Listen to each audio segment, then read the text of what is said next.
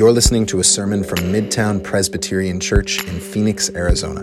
If you'd like to learn more about Midtown and its ministry, please visit us at midtownpres.org or follow us on Instagram or Facebook.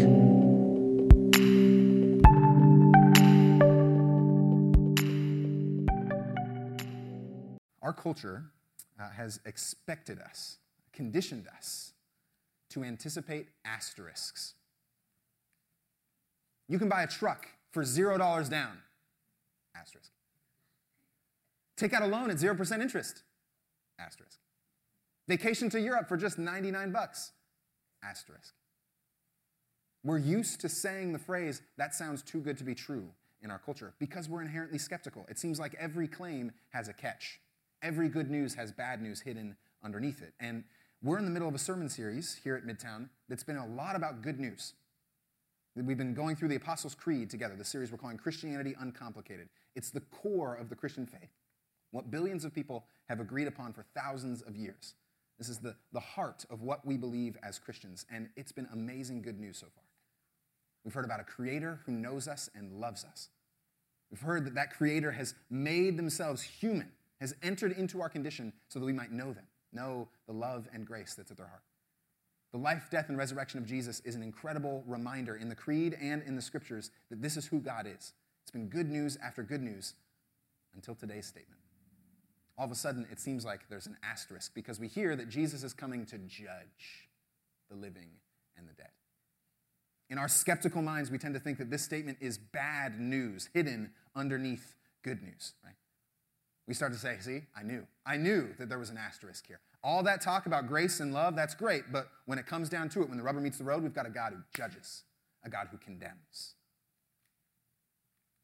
Friends, we often assume that this judgment that's being talked about here and talked about in scriptures is inherently sinister, is bad news hiding underneath good news. And I say we assume that because I've often assumed that in my life. I grew up in the church hearing that the judgment of Jesus was going to be a brutal day eventually. You guys remember the Left Behind movies? Anybody watch those growing up? This is terrifying for a child to watch.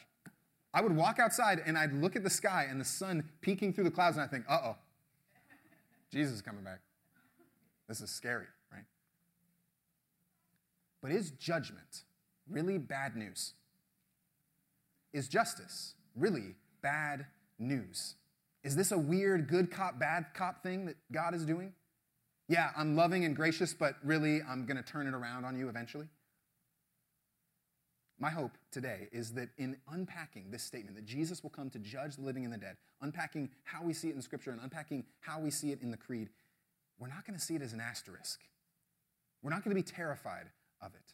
We're not going to see that this is bad news hiding underneath good news. We're going to actually see that this is a part of the powerful good news of the gospel. That Jesus is coming to judge is something that our hearts need, it's something that gives us freedom. And it's something that's powerful news because it's Jesus who brings the judgment. This is a crucial thing in our world, friends. And so, my invitation to you is well, to think underneath this statement that it's a part of the good news, not a part of some bad news about a God who changed things up on us. So, let's uh, open up the scriptures and unpack this picture of judgment that we see. Uh, if you have a Bible, turn in it with me to Romans chapter 12. I'm going to be reading from verse 17 through verse 21 in Romans 12. We're going to have the words behind me on the screen if you'd like to follow along as well. Uh, Romans is in your New Testament if you're flipping there. Chapter 12, verse 17. Do not repay anyone evil for evil, but take thought for what is noble in the sight of all. If it is possible, so far as it depends on you, live peaceably with all. And beloved, never avenge yourselves, but leave room for the wrath of God, for it is written, Vengeance is mine, I will repay says the Lord. No, if your enemies are hungry, feed them. If they're thirsty, give them something to drink. For by doing this, you will heap burning coals onto their heads. Do not be overcome by evil, but overcome evil with good. This is the word of the Lord. Thanks be to God. When we think of judgment in our culture, we have a certain image that comes to mind. A judge, oftentimes, right? With long black robes sitting above a courtroom. Below them is a convict, maybe, handcuffed to a table, orange jumpsuit, perhaps. And that judge is holding a gavel in their hand. They're ready to swing that thing down so that loud, cold, calculating judgment would come over the person sitting in front of them. This is our picture of judgment. And because of this, our picture of justice is automatically connected to this. We think justice is punishment, always. Justice is intrinsically connected to punishment in our minds. We think that justice is served when an embezzler goes to jail or when a murderer is sentenced, right? And that picture of judgment, that picture of justice, often leaks into our understanding of the creed and our understanding of judgment in the scriptures. We picture God as that judge, meting out punishment dependent on the person sitting in front of them and what they've done. But the Bible is actually far more robust when it talks about justice. It's not just talking about punishment, it's talking about something way, way bigger. Justice, according to the scriptures, is when everything is working together harmoniously. We get that in the first pages of these scriptures. God creates the world, forms everything perfectly. Everything has its role to play, and all things live in unity with themselves humans with God, humans with humans, humans with creation. It's this amazing picture of peace and harmony. Scriptures use this word shalom to capture that original created order.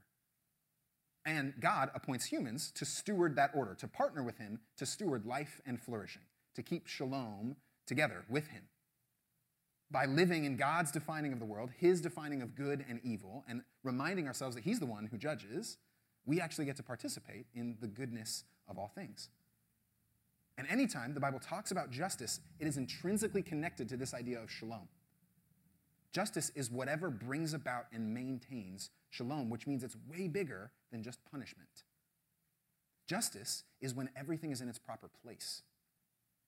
Justice is when there's no more oppression. Justice is when there's love and peace shared amongst all, when there's mutual respect, when the weak and the vulnerable aren't being taken advantage of. That's justice. It's always viewed towards the positive end of shalom. It's not just a negative thing, punishing people. It's viewed towards the positive restoration of all things. And unfortunately, we learn in the scriptures that that's not the way that the world has worked. We love that picture, right? We love the idea that peace and harmony can come in our world, but well, all you got to do is live a few days to learn that's not how it works. And the Bible mentions to us that the reason it doesn't work that way is because humans have said, well, we kind of want to define the world on our terms. Thanks for your picture of good and evil and shalom, but we're actually going to rip it from you. We're going to define it on our terms. We're going to become the judges of good and evil. Thanks, but no thanks, God. And when we do that, we learn every time that when humans take good and evil into their hands and become judges themselves, it leads to violence and death and decay all over the place. When the Bible talks about sin, this is what it's talking about that injustice reigns when humans take over the world on their terms, and that shalom is always fractured. And that sort of sin, that sort of injustice, is talked about on multiple levels. That's an important thing in the scripture as well. It's talked about on the personal level for us. Sin works its way into our souls, into our very beings, and corrupts our thoughts and our minds. But it doesn't just stay there. It actually leaks its way out into the world, into systems and structures that perpetuate injustice and sin in the world. There's a, a biblical theme, a running image that's used in the scriptures to talk about this Babylon. It's this ancient city that was oppressive in the ancient world. And over and over, we learn that Babylon is this archetype, this running image of all systems where sin and injustice reign. We learn that God is going to deal with those systems. But we also learn that sin is not just personal and corporate, it's also spiritual. There's evil forces around us wooing us away from the shalom of God originally. And so sin is this comprehensive thing that taps into our personal lives, into our social lives, and into our spiritual lives. And I want to bring that up I think it's important for us today because a lot of Christians in our world will talk about a lot of the pain that exists around us in only personal terms. We'll say that, well, sin is just a heart problem. And if we just resolve the hearts of people, then, then we'll fix our world. And I want to be very clear sin is a heart problem. Absolutely is. No doubt. There's things that are corrupt in every one of us. The scriptures tell us that. But it's not just a heart problem. We learned that this sin creeps its way out into every corner of our world. And we need to be fully aware that that's happening so that we can move against those things beyond just ourselves as a church. But the Bible doesn't say that humans are on their own in this situation. We're not on our own when it comes to sin. We learn that God steps into this broken world in order to bring about restoration, in order to bring shalom back. He invites a family that becomes a nation called Israel to partner with him to bring shalom back into this order, created order. And he does that on the personal level, he does that on the corporate level, he does that on the spiritual level. He says, Love the Lord your God with all your heart, with all your soul, with all your strength. That's a personal part of this thing. That in partnering with God, if we want to see shalom come, we have to have a personal connection, unity with God. But it's not just personal, it's also corporate. In Jeremiah 22, this is what the Lord says Bring about justice and righteousness, rescue the disadvantaged. Don't tolerate oppression or violence against the immigrant, the orphan, and the widow. It's larger than just the personal, it gets into the corporate, and there's a spiritual component. God assumes that when we get our spirituality out of whack, when we end up worshiping the wrong things at the wrong times in the wrong ways, it leads to injustice. It leads to the fracturing of shalom. That's why he says in the Ten Commandments, You shall have no other gods before me. Our spirituality needs to be in line. We need to be linked with God. And so he says that if we're going to partner together to bring shalom back, we need to do it on the personal level, on the corporate level, and on the spiritual level. And yet, we learn that all of us, in one way or another, have failed to do just that. All of us have failed. Israel failed. Sin is something that no human is able to escape, regardless of their religious disposition, regardless of where they go to church. All of us are living in this corrupted world and experiencing it and participating in it ourselves. And so God sends a group called the prophets to the nation of Israel to proclaim to them that they have failed in the same way that the rest of the world around them has failed to bring shalom. And those prophets say that judgment is going to come. That judgment will come because they failed to participate with God in restoring shalom. And the prophets use a, a, phrase to describe this judgment. They call it the day of the Lord. It's mentioned over and over in the prophets. And the day of the Lord comes in some small ways. It comes in the overthrowing of empires, it comes in the judgment of Jerusalem. But we also learn at the end of the scriptures that the day of the Lord will come once and for all at the end. The day of the Lord will come to make right all things once and for all. And all along the way in this process, God is promising that even though ju- judgment does need to come because of what's been broken, we always have an invitation back to God. He says, anytime you turn back to me in the middle of this broken world, anytime you choose to confess of your sin, of your participation in this broken world, I will forgive you and you can be a part of this restorative plan. You can partner with me again as you were made to partner with me at the beginning. God always opens the door for us to return. Sin doesn't get the last word, His mercy does. That's what happens in the scriptural story. And so, judgment, when we think about judgment according to the scriptures, when we think about justice, it's much bigger than our common picture of just punishing evildoers. And to believe in Christianity means to believe that in Jesus, God will make right all things, that He will bring justice and shalom, that that's the end game of any judgment, and that He invites us to partner with Him in it. That He longs for us to be restored ourselves and to come near to Him again. That's what it means when we say that Jesus is coming to judge the living and the dead. That we believe that shalom will be restored. And that when we turn to Jesus, we will be a part of that. That's incredible good news, not bad news. That's not an asterisk, friends. There's three reasons I think that that's good news for us. It's good news because we need it in our world. It's good news because it gives us freedom. And it's good news because Jesus is the one who's bringing it. So, first, it's good news because we need it. We need the justice of God in our world because the same story that the Bible unfolds for us is unfolding out there every day. It's unfolding in our lives every day. Five days ago, 19 children were murdered, and two teachers were murdered with them. 14 days ago, five Taiwanese churchgoers were shot, and one of them died, all because of racism and hatred. 15 days ago, 10 African American brothers and sisters were killed in a grocery store in Buffalo. There were people shot there by a white supremacist who was motivated by online hatred and far right political conspiracy theories. That's the world we're living in. According to the most recent full year of data that we have, guns are now the leading cause of death for Americans under the age of 19. That's insane. And that's the world we reside in. Injustice is rampant. And here's the saddest part like Elizabeth said, we've gotten used to it. It's become like muscle memory. We just copy paste these tragedies over and over in our world. We've gotten used to a culture that permits the ongoing killing of children in the name of individual rights. And that happens on both sides of the political spectrum. This isn't a political thing, this is a reality of our broken world. And we know it isn't right. Every one of us knows it isn't right. That's why it's hard when we see this happen in our world. That's why we walk around with a malaise in our lives. Each and every one of us in this room is longing in the deepest parts of who we are for justice to come. And we don't just mean punishment, we mean peace, we mean harmony, we mean love and respect for all people. Cries for justice come from everywhere in our world. We long for this because we know we need it. And oftentimes, our longing leads us to try to bring justice on our terms. This is a major part of our human condition. We make ourselves the judges. We think we need to fix the world that we're in.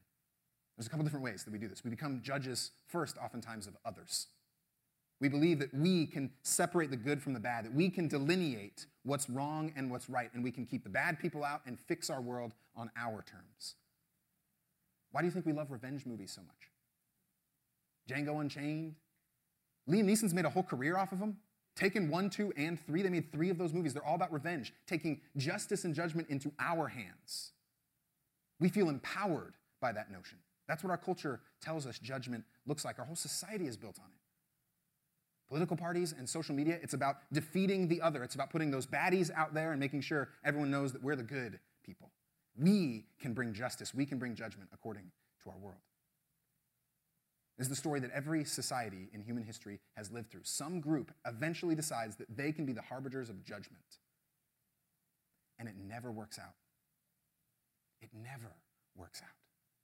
Every time it leads to the worst totalitarian and governmental nightmares in our history. When one group decides that they can be the judges over others, it leads to problems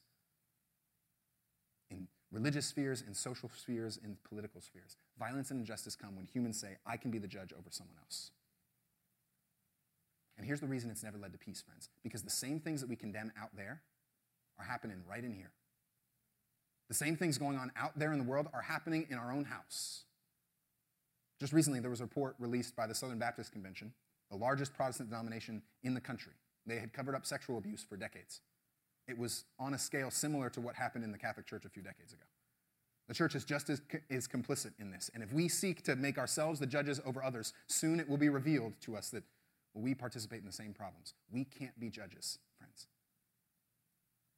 Alexander Solzhenitsyn, the famous Russian author, put it this way. He said, If only it were all so simple. If only there were evil people somewhere insidiously committing evil deeds and it were necessary only to separate them from the rest of us and destroy them.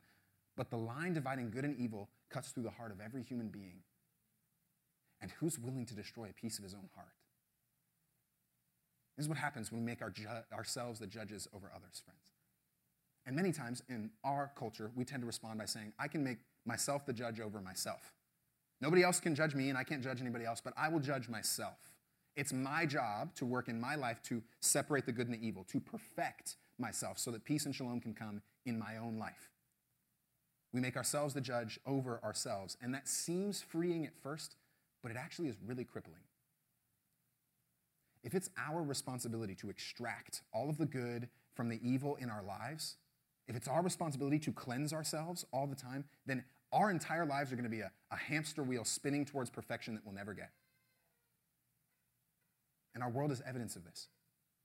Right now, in our world, people are committed to two projects perfecting their outer bodies and perfecting their inner bodies. They perfect their outer bodies through diets and workouts and fitness, and eventually everyone becomes disillusioned because, well, we decay, we die. We don't have the power to perfect our outer bodies. And we do the same thing in the inner parts of us. We identify the malfunctions and say we can fix it through meditation, through therapy, through religiosity. We can fix it on our own effort. We make ourselves the judges of ourselves, and it leads us to disillusionment every time because we can never make the perfect world that we think we can make. It's no coincidence that in the age where we have the most boldly proclaimed judgment of ourselves, that we can take it upon ourselves, in that age, we are more depressed, we're more anxious and our relationships are more broken than we've ever seen them, at least in American history. When we think we can judge ourselves, we become disillusioned people living in a disillusioned world. If we make ourselves over judges over others or judges over ourselves, it never leads to the shalom that we long for because we need a judge beyond ourselves. We need something that can bring justice in the ways that we never can. And that's why the Christian vision is so compelling. Because God does what we are never able to do on our own, and we can leave it to God to do that work.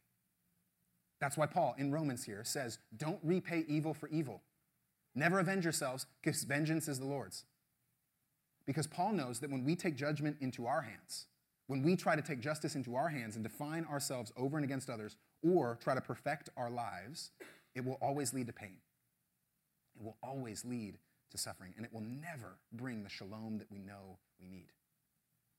But when we trust that Jesus can bring it, it starts to change our world. And if you're wondering whether you can trust that Jesus can bring that, go ahead and read the biographies of Jesus that we have in these pages. Over and over again in his ministry, he brings justice and shalom in the middle of a dying world, in the middle of a broken world. That's the Jesus that we trust to make all things right at the end. This is a crucial bit of the good news of the gospel, friends. We need the judgment of Jesus because we can't bring it on our own. So it's good news because we need it. It's also good news because it gives us freedom. Knowing that Jesus is the one who brings judgment and justice frees us from the pressure to have to perfect the world on our terms. If Jesus is coming to judge, that means it isn't our job to make everything right on our own. It's not. That's too big a task for us. We can get off the hamster wheel when we know this is true. Jesus' judgment frees us from the fantasy that human society is perfectible on humanity's strength. It allows us to be more patient. It allows us to realize that I'm a broken person in need. It prevents me from having to say that every part of my life has to be put together on my terms, and instead allows me to say, Jesus, what are you going to do? What are you doing right now in my life?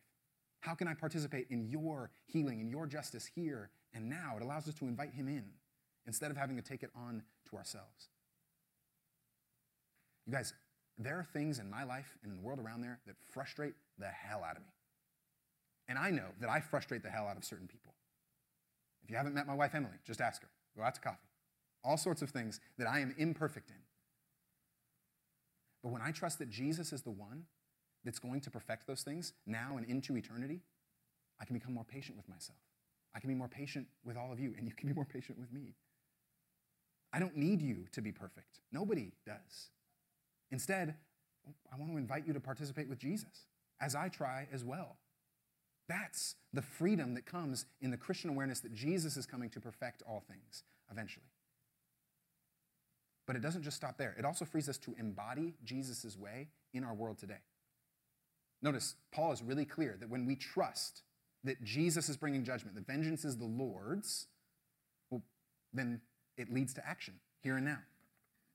Trusting Jesus always looks like embodying the way of Jesus as we anticipate the eventual coming of the kingdom embodying that kingdom here and now so that others might experience it. That's why Paul gives all these instructions he does in this chapter and in the little bit we read. He says, Feed and give drink to even your enemies, overcome evil with good. He's saying that when you trust Jesus' arrival to bring shalom back, you will become someone who embodies that reality here and now in a community of people. Paul isn't saying Trust that Jesus is coming back by offering your thoughts and prayers over Facebook to people.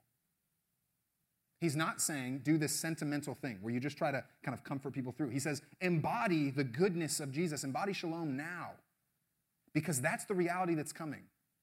And when you do that, it starts to create that reality here and now in little pockets, not because of what we're doing, but because of what Jesus is doing in our midst. When Christians creatively embody this in the world, it creates real and lasting transformation. It changes the, the fractured shalom around us. There's a, a, theologian and a pastor. His name's Shane Claiborne. Uh, a few years ago, he was reckoning with a lot of the, the gun violence that has existed in the last couple decades, especially in the US. He's like, what do we do as the church? This keeps happening over and over. What do we do? And he had a friend of his who was a blacksmith. And they had this idea. They said, what if we invited people on their interest, if they would like to join us, what if we invited people to come and we'll melt down their guns? What if we did that? And then, once the metal was melted down, what if we reformed those guns into gardening tools? What if we made in our world the weapons that are used to fracture shalom and created instead tools to be used to bring shalom? What if we did that in our world? That could change things. You guys, that's exactly what the cross of Jesus Christ is. It's a weapon that the world intends to use for violence, a weapon that the world intends to use to fracture shalom. And Jesus says, okay, I'll take that and make it into the most glorious shalom packed thing that's ever existed. That's what the cross looks like for us. And that's our job as a Christian community to embody that here and now. So, our reply to injustice is never passive, and it's never sentimental, and it's never just, well, here's some thoughts and prayers. Prayers are really important, but prayers are always going to be connected to action in some way or another. Knowing that Jesus is coming to bring justice into the world will lead to a fervent commitment to that justice here and now. And Paul mentions what this does here. He uses a, an interesting analogy. You may have caught it and may have been confused by it. Paul says that when we do this, we heap burning coals onto the heads of our neighbors. What? Super weird, right? Super weird phrase. What's going on? Well, there's a scholar named William Barclay who I think uh, elaborates on this pretty well. He reminds us that in the ancient world, coals and fire in general were the source of all life. If you wanted to stay warm, if you wanted to cook, you needed to have hot coals and a fire. And if you ran out of hot coals, that meant life was going away for you. And so many people would go to their neighbor's house and they'd ask him, Hey, do you have any hot coals? Because I need to get my fire started back up. My family's cold and hungry. And if you were a good neighbor, you would give them those coals. You'd put them in some sort of bin or container. And then, because they'd be a little bit heavy and hot, they'd carry them like this in a bin on their head back home. You'd give coals to other people, you'd heap them onto their heads so that they could avoid starvation, so that they could avoid freezing. Paul is saying here in this passage that by loving enemies and avoiding judgment of them and condemnation of them, the Christian becomes someone who extends life into a broken and dying world, who gives the fire of life to their neighbors who are sitting in darkness. That's what we have the capacity to do. Rather than judging and condemning the enemy as an enemy, it extends friendship to the enemy. As Abraham Lincoln once said, the only way to stop having an enemy is by making them a friend. It's the only way. According to Paul and Christ, it's the same thing. According to Martin Luther King Jr., darkness cannot drive out darkness. Only light can do that. That's our job as Christians. It's not to judge others. The judgment of Jesus that's coming is enough. We can leave it to Jesus to perfect our world. Our job is simply to embody the way of Jesus here and now, in as best as we can, being patient with ourselves and being patient with others. You know, as Paul says here, live peaceably with others in so much as it depends on you.